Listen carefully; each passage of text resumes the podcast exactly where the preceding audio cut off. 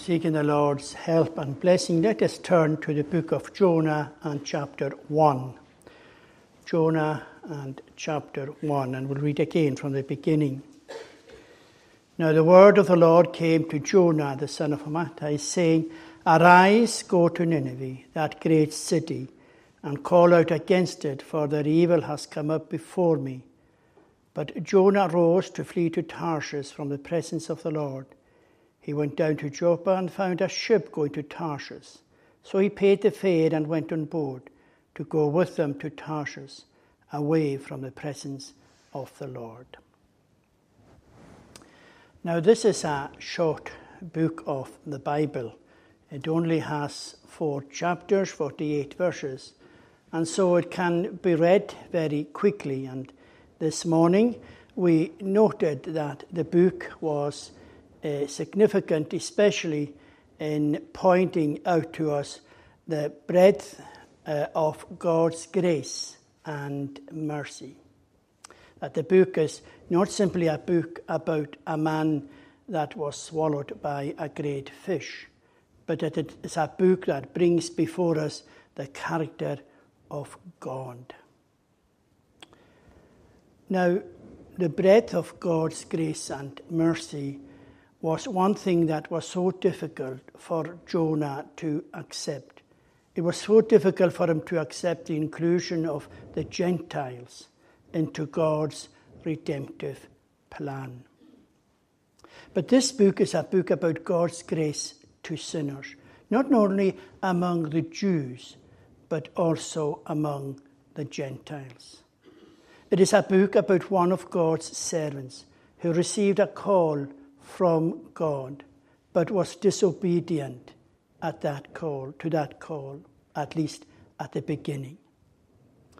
It is a book that strongly warns us all against disobeying God's call to duty, and at the same time, it encourages us to obey our call to duty.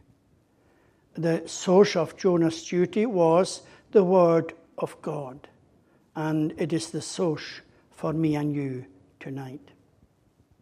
The book begins by saying that the word of the Lord came unto Jonah. And this morning we noted that it was a great privilege for Jonah, as it is also for me and you, to receive the word of God. It is the most valuable thing that we can hold in our hand and have in our homes. The greatest deficiency that can ever be brought to any person is that he or she does not have the Word of God. The Word of God always comes with a command. And on this particular occasion, the Word of God came to Jonah with the command Arise, go to Nineveh, that great city, and call out against it, for their evil has come up before me.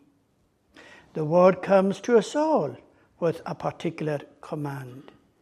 We are all commanded to repent and to believe on the Lord Jesus Christ, and thou shalt be saved.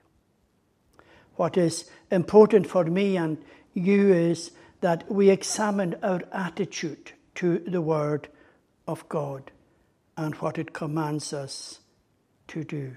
That is the most important thing for me and you. Examine ourselves, examine our attitude to the Word of God and what it commands us to do. Our attitude or response to the Word of God always carries with it certain consequences. And tonight I want to say a little bit more about the Word of God and us. I know we said uh, a little about it uh, this uh, morning, but I want to continue on that self same theme the Word of God and our response to it. When the Word of God comes to anyone, it comes in a personal way to them. Here we are told that the Word of the Lord came to Jonah. The Word of the Lord singles him out and the word of the Lord singles us out. It separates you from all others. The word of the Lord comes to us in a personal way. And the word of the Lord is coming to you tonight in a personal way. Maybe you are finding out for yourself tonight how the word of the Lord singles you out, how it sets you apart. In Jonah's case, uh, we are told that he was commanded to go to Nineveh, that pagan city, and certainly this would not be on Jonah's schedule. This was not according to his plan. Even in the midst of the situation and the environment that he was in in Israel, which wasn't very good, nevertheless, it was his comfort zone. But here the Lord was asking him to come out of his comfort zone. You see, the word was bringing Jonah out of his comfort zone and turning his schedule, his plans upside down, leaving him restless and perhaps lonely as he grappled with the word that had just come to him, the command that had just come to him. And perhaps the command of the word of the Lord to you to repent and to believe in the Lord Jesus Christ so that you may be saved, that you may share in the salvation that God has worked out for sinners such as me and you. Maybe uh, tonight it is leaving you uh, restless and maybe even leaving you very lonely. Maybe tonight you are like Jonah.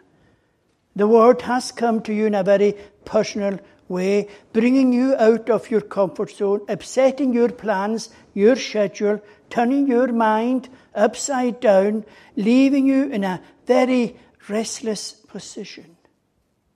Up to this point, maybe you were uh, quite uh, comfortable to go along with the believing community and still remain in some ways attached to the unbelieving community.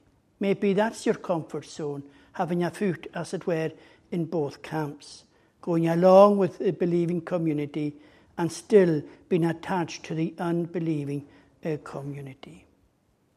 But now the word has come and commands you to come out from among them, to separate yourself from the unbelieving community, to confess Christ, to make a public profession that you are a follower of the Lord Jesus Christ. And that makes you uncomfortable and restless because it brings you out from your comfort zone. It goes directly against your own plans and your own schedule. This is not what you had planned. Perhaps you were quite comfortable with the thought of being a secret disciple. Or perhaps you had scheduled or planned out when you become a Christian, when you would think seriously of your uh, eternal destiny, when you would think seriously of the exhortation that is given to you by the preaching of the gospel. That you would come a day when you would think seriously of the command that the Word of God brings to you to repent and to believe in the Lord Jesus Christ. But the word of the Lord comes to you tonight. And this is what it says to you Now is the accepted time. Now is the day of salvation. It's not tomorrow, next week, next month, next year. It is now is the accepted time. Now is the day of salvation. Now is the time to repent and to believe in the Lord Jesus Christ. Oh, yes, maybe you had your own schedule or plan of how you were going to serve the Lord, but the Word has come to you in a very personal way and has totally thrown your schedule, your plan out the window because it commands you now to serve Him in ways that perhaps you never thought before. You know, in the Gospel of Mark, we are told about the Lord's healing the man that was demon possessed. And Mark records for us that the man who had been possessed with demons begged him, that is, begged Jesus, that he might be with him. And Jesus did not permit him. But Jesus said to him, Go home to your friends and tell them how much the Lord has done for you and how he has had mercy on you. And he went away and began to proclaim in the Decapolis how much Jesus had done for him. And everyone marveled. Well, this is evidence of a, a renewed soul, wanting to be as close to Jesus as he can possibly be. Is that not the Christian's hope and expectation that he waits for with great anticipation to be near and to be with Jesus? However, in our pilgrimage journey towards that goal, we seek to be as close to Jesus as we can. And how do we do that? We do that in prayer.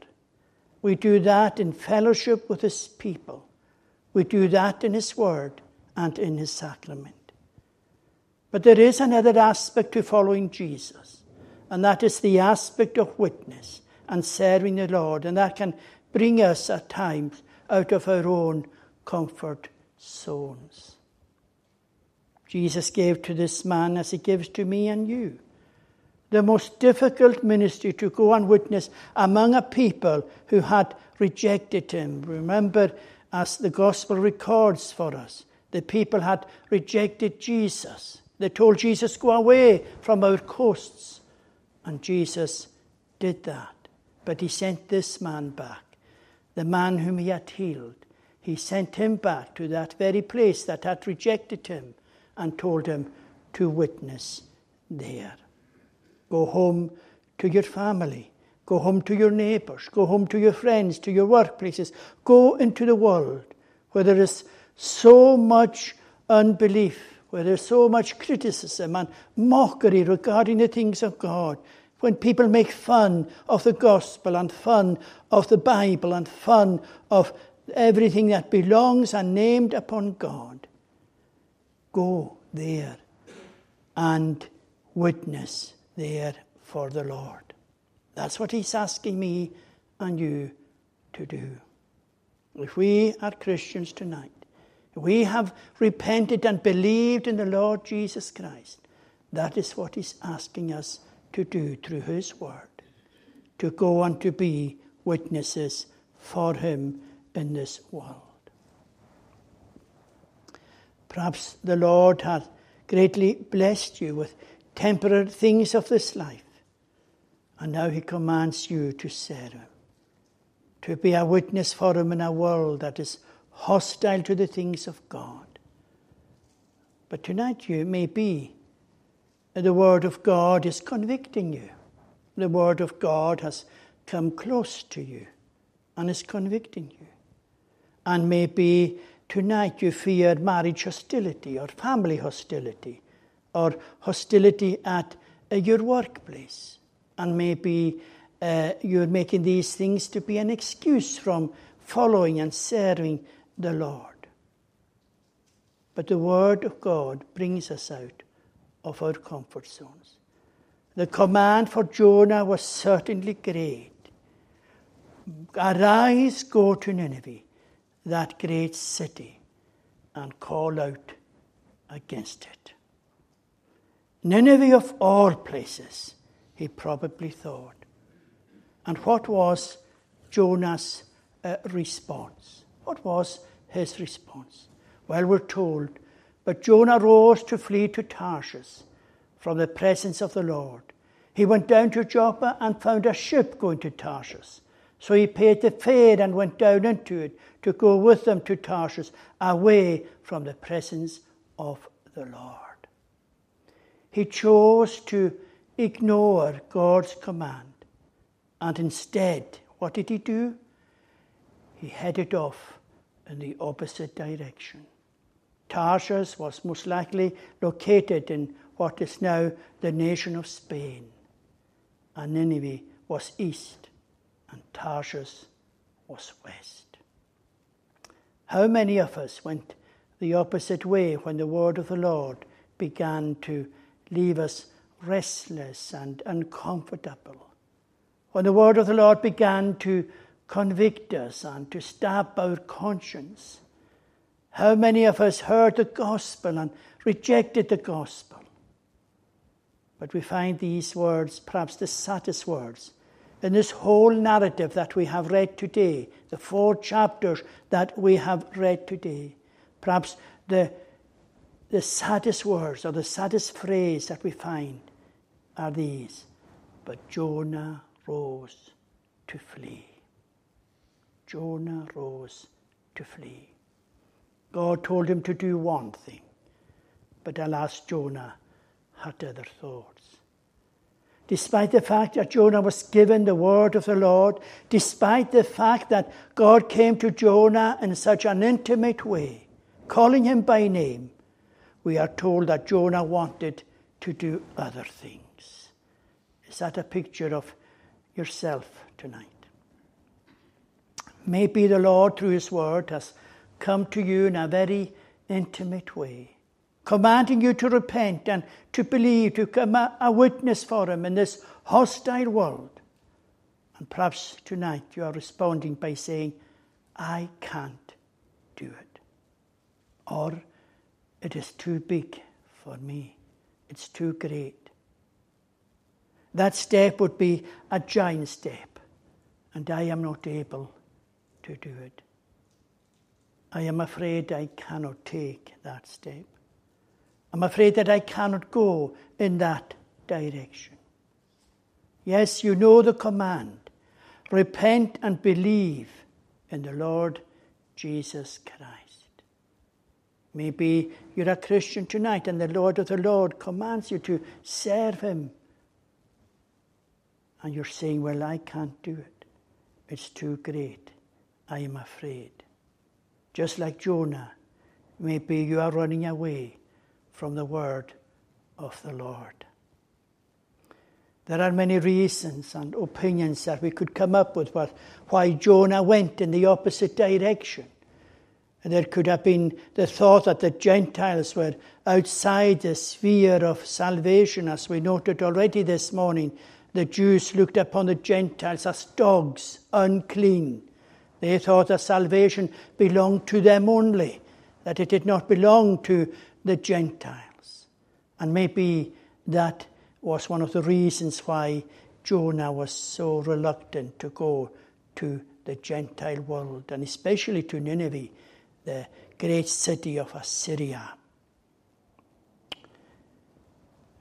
Or maybe that he was afraid of the response that he might receive as he went to that city to preach what the message that God had given him to repent from their sins. But we must never put anyone outside the sphere of salvation. The person in the gutter, the beggar on the street, the person on the throne. We are all in need of God's salvation. But I think that the root reason was probably unbelief. Jonah doubted God's word, that there could be salvation for the Gentiles. For if he had been fully persuaded of God's word, he would have obeyed God's word. Full persuasion always results in obedience.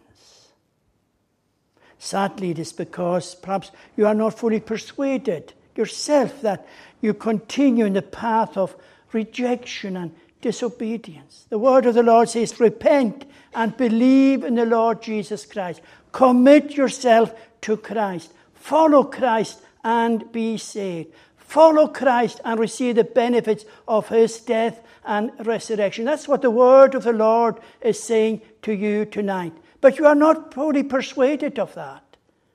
You are not fully persuaded. Therefore, you continue in disobedience and unbelief to the word of the Lord.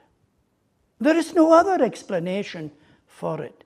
You may think that that is very harsh for me to say, but there is no other explanation. If you can come up with one, then tell me about it. But that's the only explanation there is. You are not fully persuaded of what God is saying in His Word. God says that if you leave this world Christless, that if you leave this world without putting your trust in Christ, that you go to hell. But you're not fully persuaded of that. There are millions in the world, in our own nation tonight. They're not fully persuaded of that. They think that's a myth. They think it's just only a story to try and frighten people. But the word of the Lord tells me that if you die Christless, you go to hell. Are you fully persuaded of that? If you were, you would come to Christ. If you were, you'd be obedient to the word and you would believe and follow the Lord Jesus Christ. Your problem is unbelief. Unbelief. Because full persuasion always results in obedience. For the believer, the word commands us to witness for Christ in a hostile world. Now, I know that we must keep ourselves unspotted from the world and not conform to their ways. But do I use this as an excuse to run in the opposite direction for not speaking to anyone about their soul? There is a world out there of a people who are in a physical and spiritual need. Are we too afraid to interact with them? Are we afraid that if we do interact with them, that we will receive social stigma? The alcoholic, the drug addict, the homeless? Or is it just too inconvenient or simply too costly on our time and energy to help them and have a word with them about their soul? Or will we be like Jonah and will we just run away? Jonah was given the opportunity that many of us will never have to preach to thousands and thousands and to win thousands and thousands to the Lord. But sadly, we read that Jonah rose to flee into Tarshish from the presence of the Lord. Jonah deliberately and willfully decided to go in the opposite direction. The action of Jonah in verse 3 moves so quickly, it, is, it almost leaves us breathless. Jonah rises up to flee. Then he is in Joppa. And then he finds a ship. And then he pays the fare to travel on the ship. Then he's down in the ship. Everything happened so quickly. Or did it? We may ask, how could this happen so quickly? It is quite possible that in Jonah's case, that his spiritual health, as it were, had been decaying for some time prior to this call from God. And that can happen to me and you as well. Jonah was being conditioned for his great disobedience by inward spiritual decline. This is why we must keep a constant discipline upon our lives as believers. Other places where we are slipping are there places where we are losing ground? Are we neglecting God's Word? Are we neglecting the Bible? Are we neglecting the reading of God's Word? The studying of God's Word? Are we neglecting prayer?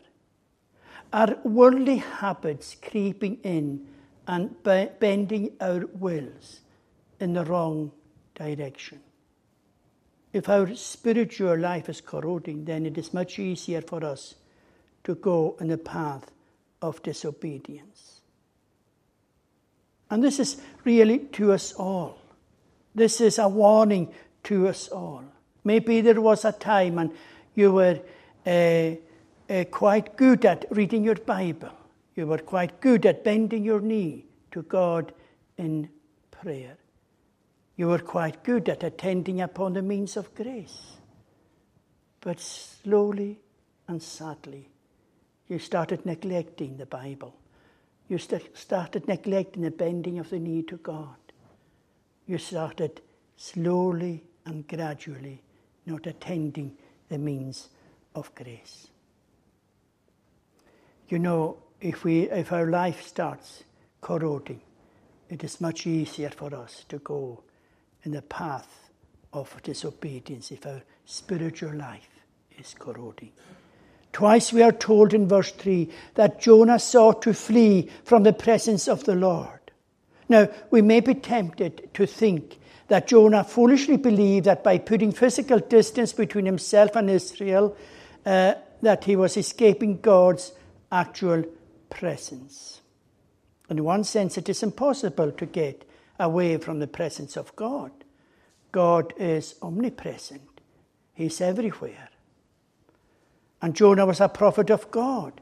It is hard to believe that he knew so little about God to think that, uh, that he was limited by space. After all, he would have known the psalm that we have sung this evening, Psalm 139. But the expression from the presence of the Lord in verse 3 is not a reference to the omnipresent attribute of God. Other passages in the Bible show how the expression can refer to a number of other things other than God's omnipresent. For instance, this expression, away from the presence of, Lord, of the Lord, is said of Cain. In Genesis chapter 4, we read there, Then Cain went away from the presence of the Lord and settled in the land of Nod, east of Eden. It is said that it signifies someone who has refused the service that God has given. In this case, I think that it's very probable that Adam and his family worshipped at the place there outside the garden where the cherubims was that kept the way into the garden uh, was placed. I am of the opinion that there they worshipped God at the cherubim.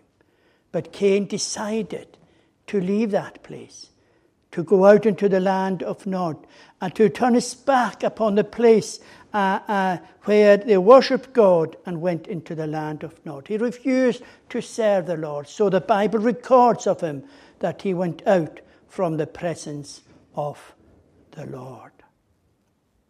In Jeremiah chapter 23, we read of God saying to disobedient Israel, I will surely lift you up and cast you away from my presence, you and the city that I gave to you and your fathers. Obviously, this does not mean that God no longer would be omnipresent. So, what does it mean? Well, it means that Israel was going to be separated from some of its spiritual privileges. For example, the temple was soon to be destroyed. There are examples of being, these are examples of being taken away from the presence of the Lord.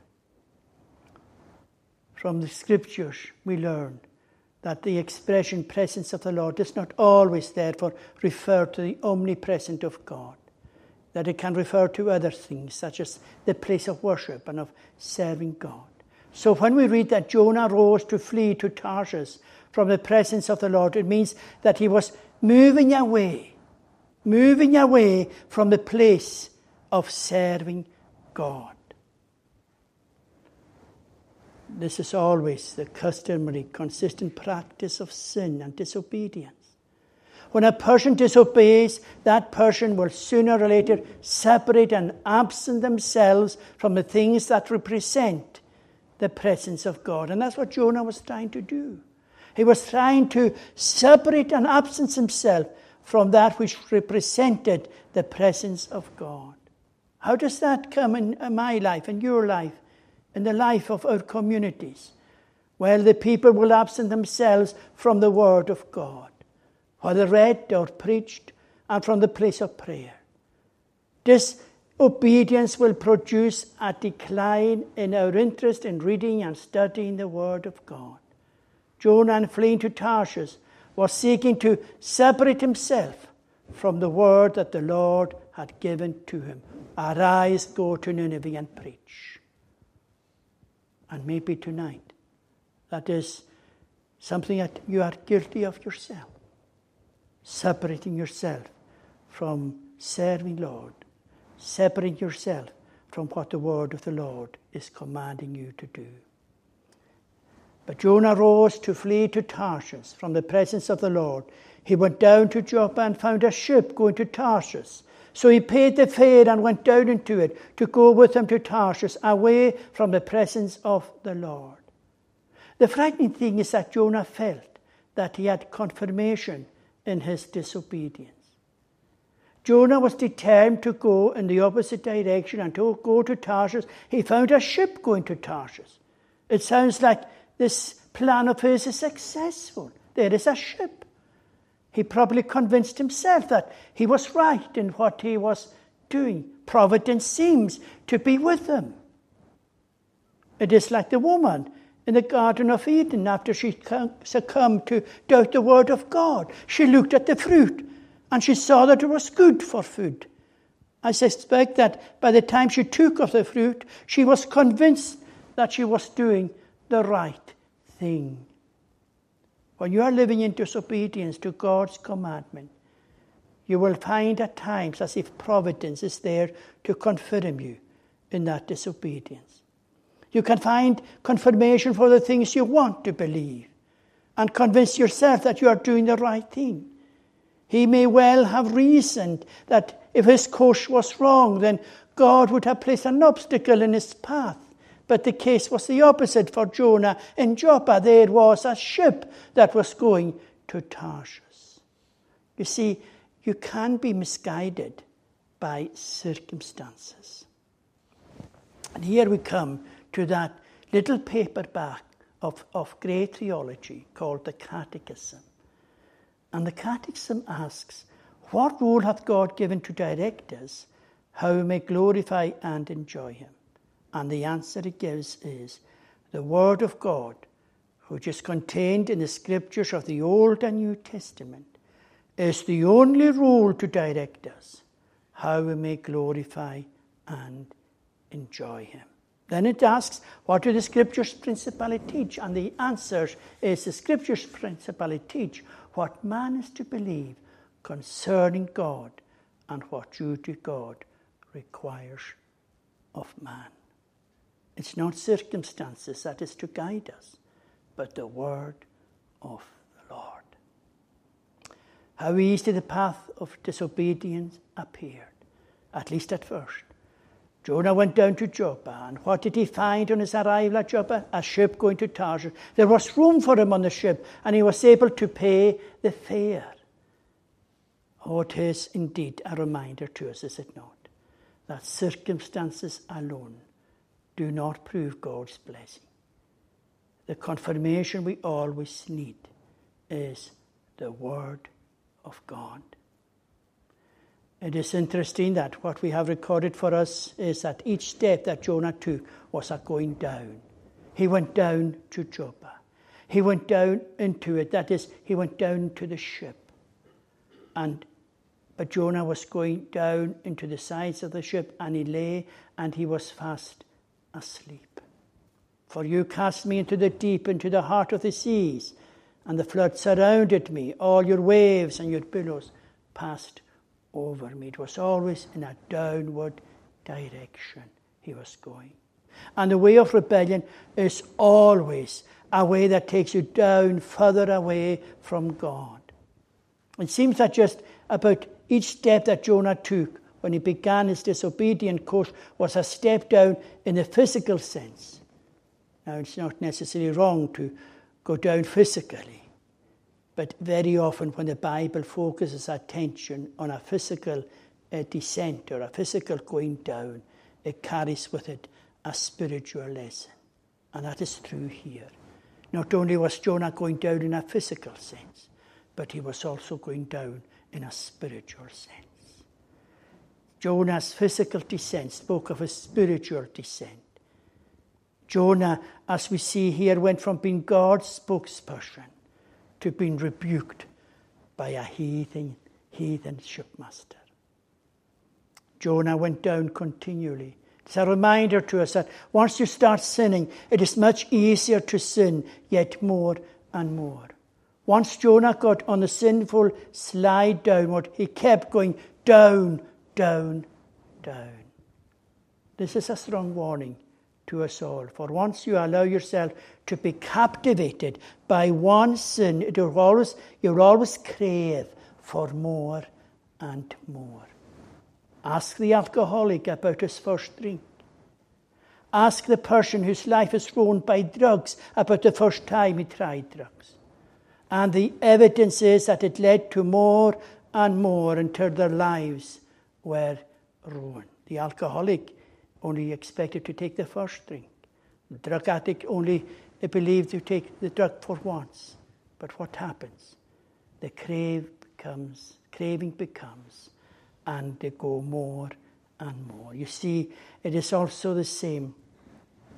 You, you fall into the habit. You fall into the habit. You see, once you, you begin skipping church and committing any sin, the second time it's easier. And what you find is that church attendance go. And what you find is that you become enslaved uh, to whatever particular sin that has captivated your heart.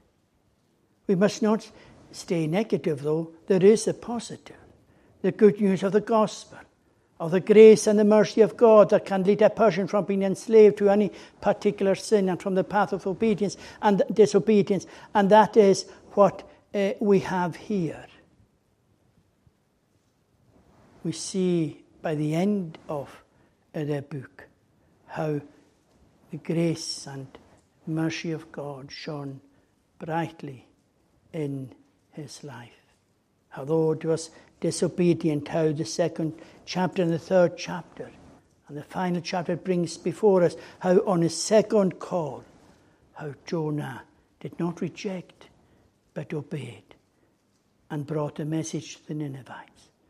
And the Ninevites repented and was saved. The question facing each one of us is whether we are willing to obey God's will as it is made known to us. Perhaps we have gone astray, but by God's intervening grace, He has made known to us our need to repent, our need to return to Him. And the thing is, are you willing to return? To the unbeliever tonight. God's command comes to you. It has been made known to you. Repent and believe in the Lord Jesus Christ, and thou shalt be saved. Are you willing to come to God, confessing your sin and seeking the power for new obedience? If you're a backslider tonight, if you have slipped away, well, the word comes to you tonight and it says, Repent and return to me. Repent and return to me. Are you willing to return? Are you willing to come to God, confess your sin, and seek the power for new obedience? And for every Christian here tonight, we have to examine our response to the Word of God. He asks us to serve Him by witnessing in our homes, in our families, in our workplace, in our communities. Are we willing to do that? Are we willing to serve the Lord in that manner? Or are we like Jonah, seeking to flee from the presence of the Lord? May the Lord bless our thoughts. Let us pray. Eternal and ever blessed Lord, we acknowledge, O Lord, that we fail Thee in so many ways, that at times we find ourselves like Jonah but we bless thy name, that thou art the God of all mercy, that thou art the God of all grace, that thou dost command us to repent, and that thou art willing uh, to bring us back into the path of obedience. We pray, O Lord, that thou would bless thy word to us, that thou would bless us during the coming days all that we ask for the forgiveness of our many sins in Jesus' name and for his sake. Amen. We shall conclude at this time by singing to the Lord's praise from Psalm 46 on page 271. Psalm 46 on page 271. God is our refuge and our strength, in straits our present aid. Therefore, although the earth remove, we will not be afraid. Though hills amidst the seas be cast, the waters roary make, and troubled be ye though the hills by swelling seas do shake. And rivers whose streams do glad the city of our God, the holy place wherein the Lord Most High hath his abode. God in the midst of her doth dwell, nothing shall her remove. The Lord to her an helper will, and that right early prove. We shall sing these verses to the Lord's praise. Psalm 46, verse 1 to 5. God is our refuge and our strength, in straits a present aid. God is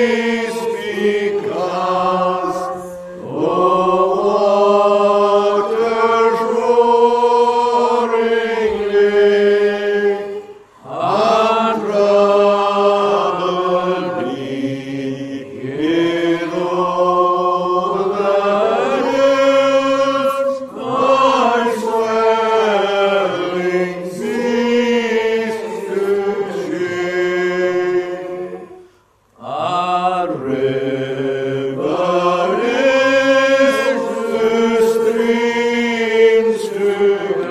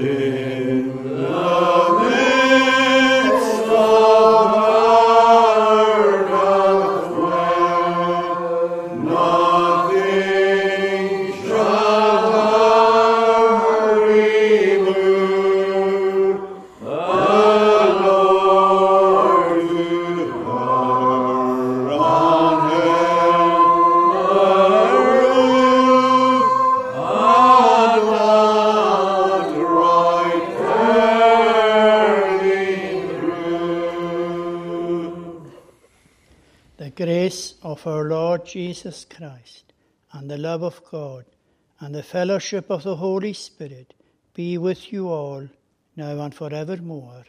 Amen.